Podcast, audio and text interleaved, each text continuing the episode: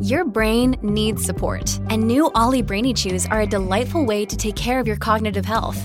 Made with scientifically backed ingredients like Thai ginger, L-theanine, and caffeine, Brainy Chews support healthy brain function and help you find your focus, stay chill, or get energized. Be kind to your mind and get these nootropic chews at olly.com. That's O L L Y.com. These statements have not been evaluated by the Food and Drug Administration. This product is not intended to diagnose, treat, cure, or prevent any disease.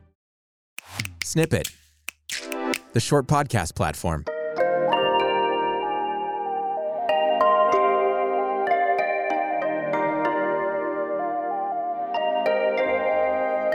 This is Check Your Privilege, the podcast. Let's welcome anti racism guide, mental health activist, and founder of the Check Your Privilege movement, your host, Myisha T. Hill. Hey, friends, welcome to Check Your Privilege, the podcast. I am your guide on this journey, Myisha T. Hill. And today I want to spend some time talking about the privilege of language. I believe everything in life is a teachable lesson, and learning about language has not always been my favorite subject. I remember not being able to put commas in the right places, capitalization and periods were always hard for me, but I persisted.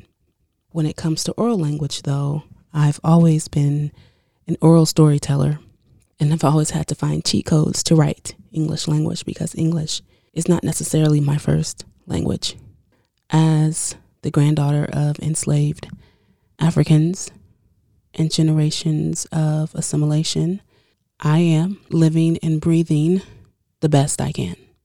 I am speaking and writing in ways that help me feel nourished and supported. So, I want to talk a little bit about the privilege of language. Recently, I had an instance on social media, and I'm sure you're hearing this and you're like, what? Social media? Yes. And recently, I was writing in response to a painful event here in the United States regarding the Kyle Rittenhouse trial. And I went into a design software and I made a meme. I didn't spell check the meme, I just made it and I put it out in the world with a couple of other images. And what was interesting is someone came in the comment section and spelled words correctly. And, you know, I took a breath and responded, Thanks for correcting my spelling. I appreciate your perspective. I'll make sure when my publishing company edits my book that everything is copy edited and on point. And I left it there. I didn't think there was nothing more to add. There was nothing to take away. It just was what it was. And so, interesting enough, the individual came back and said that that was their point. I should be on point because I'm an author and what I'm saying is being shared, and that maybe I want to prove my expertise and intellect, not the opposite. You know, we all know that social media isn't real life, but the privilege to use language and gatekeeping to call someone, specifically a marginalized person of color, into what they're doing wrong is inherently ableist, oppressive, and this shows me that the individual is in collusion with these interlocking systems of oppression. What was interesting enough is that my publisher came and posted that the author is an expert at storytelling, not copy editing. And they hoped that they could see how the individual could look at their comments as gatekeeping of the worst kind and something that Row House, my publishing company, is fighting against. If the individual understood my words enough to correct them, then I have done my job as a storyteller. I don't have anything to prove to anyone. That was the post in response to the individual who wanted me to prove my expertise and intellect. It's interesting because in another lifetime, in another world, I probably would have had a reaction, but I chose to not engage, to just let people be. Because I knew, like with all stories and all experience in our lives, that story is sacred and that this could be a teachable lesson. And so I wanted to share some thoughts around language and the privilege of the English language. We in America connect our ability to think, speak, and write English properly with intellectualism and expertise. It's very ableist for us to assume that an individual is not intellectual based on how they write and speak. And it's really interesting because we've seen this in movies. We've seen it actually used in racialized groups, right? So the movie in particularly I'm speaking of is the movie Rush Hour with Jackie Chan and Chris Tucker. And it's the part of the movie where Chris Tucker sees Jackie Chan and is speaking to him and then says, Are you understanding the words that are coming out of my mouth? And many of us laughed at that when we first saw it because the reality is, it's like, ha ha ha, so funny, so funny. But that is oppressive and ableist to laugh with the assumption that people of Asian and Asian American descent don't speak English and don't understand English. We have to start looking at movies more critically and seeing the ways that even movies uphold our collusion to these interlocking systems. However, within marginalized community, we saw Chris Brown speaking to Jackie Chan in a way that questioned his intellect. You see, language gives privilege and access to social, political, and educational institutions, or through the interlocking systems of domination. The power associated with English means that most of us from the global majority, and when I say global majority, I'm actually talking about black, brown, indigenous, Southeast Asian, Asian, Asian American, Pacific Islander, marginalized persons of color. So when you hear global majority, I'm naming folks who are not from the dominant culture. We have learned to use English for our own advancement and even survival. How about that?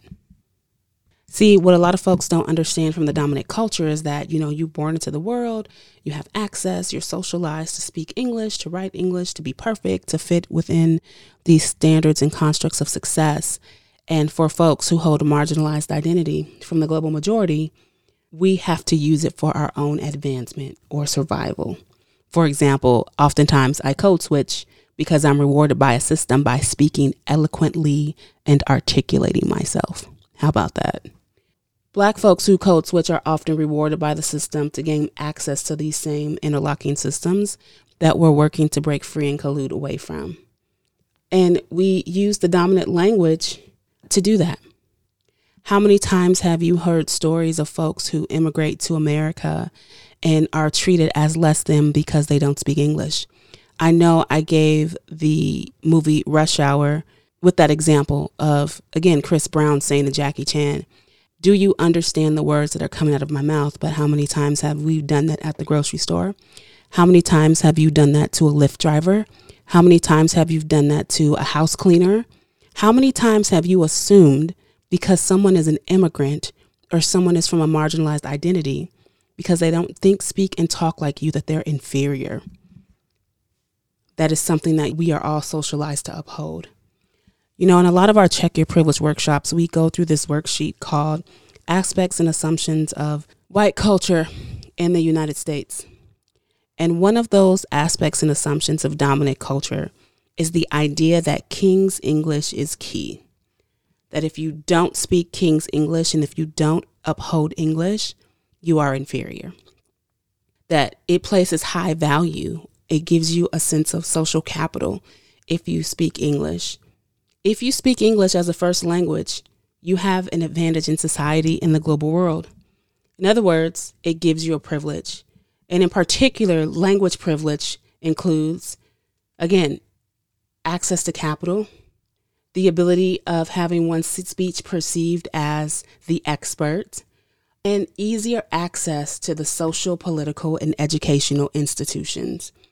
Now, when we say English as capital, think about this, right? If you are someone that may have access to a passport and you want to leave the country, English speakers can get employment all around the world with one of the only qualifications being you must speak English and an additional qualification that some people can get bypassed that you have a college degree, right? And you see this common practice in places such as Mexico, Turkey, Japan, South Korea, because they have established programs to ensure that English speakers, right, do not need to acquire much or any of the local language and are still able to be gainfully employed and live comfortably in their new country and secure advantages they've gained from their language privilege.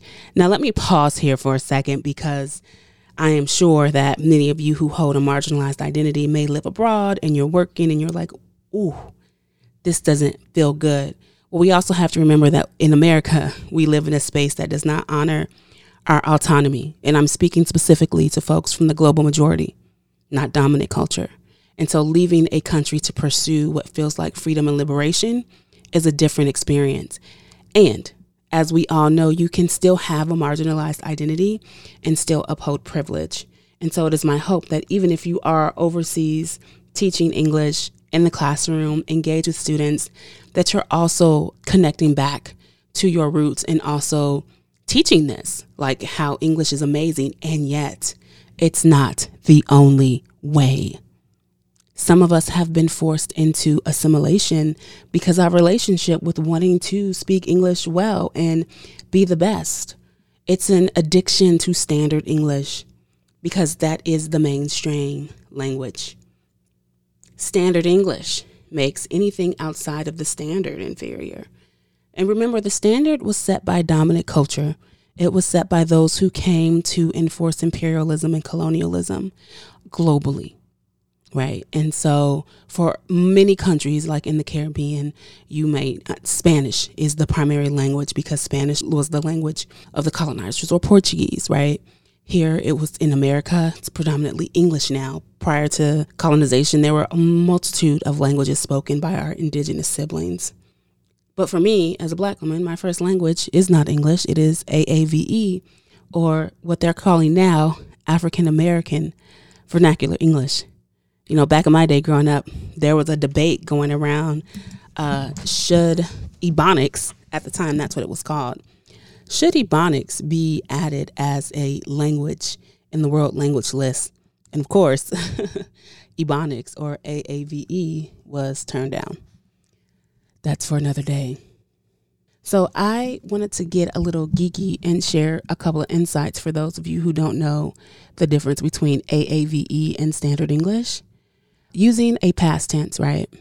So, past tense may be conveyed by the surrounding discourse with the help of adverbals such as last night, three years ago, back in the day, etc., with some conjunctions of the actions. Some past events are conveyed by placing been before the verb in AAVE. Speakers of standard English may mistake this for standard English present perfect with the have or has deleted. However, in AAVE, Sentence with been, in fact, is quite different from the standard English present perfect. So in present perfect English, you would say, he has been married. In AAVE, someone would say, he been married. Standard English, someone may say, he has eaten his dinner. In AAVE, someone would say, he been ate dinner or he done ate his dinner, etc. Unfortunately, in the world we live in, there is no autonomy in allowing someone to speak their native tongue, specifically for folk who are black in America. We want that social capital. We need that educational experience. And so we cancel out our first language into forced assimilation. We allow folk of the dominant culture to gatekeep us to making sure that we speak a language that is not our own. In fact, many Black Americans, we really don't know our first language. We don't know where our enslaved ancestors came from because truly English is not our first language. And AAVE is still not a part of the world language list.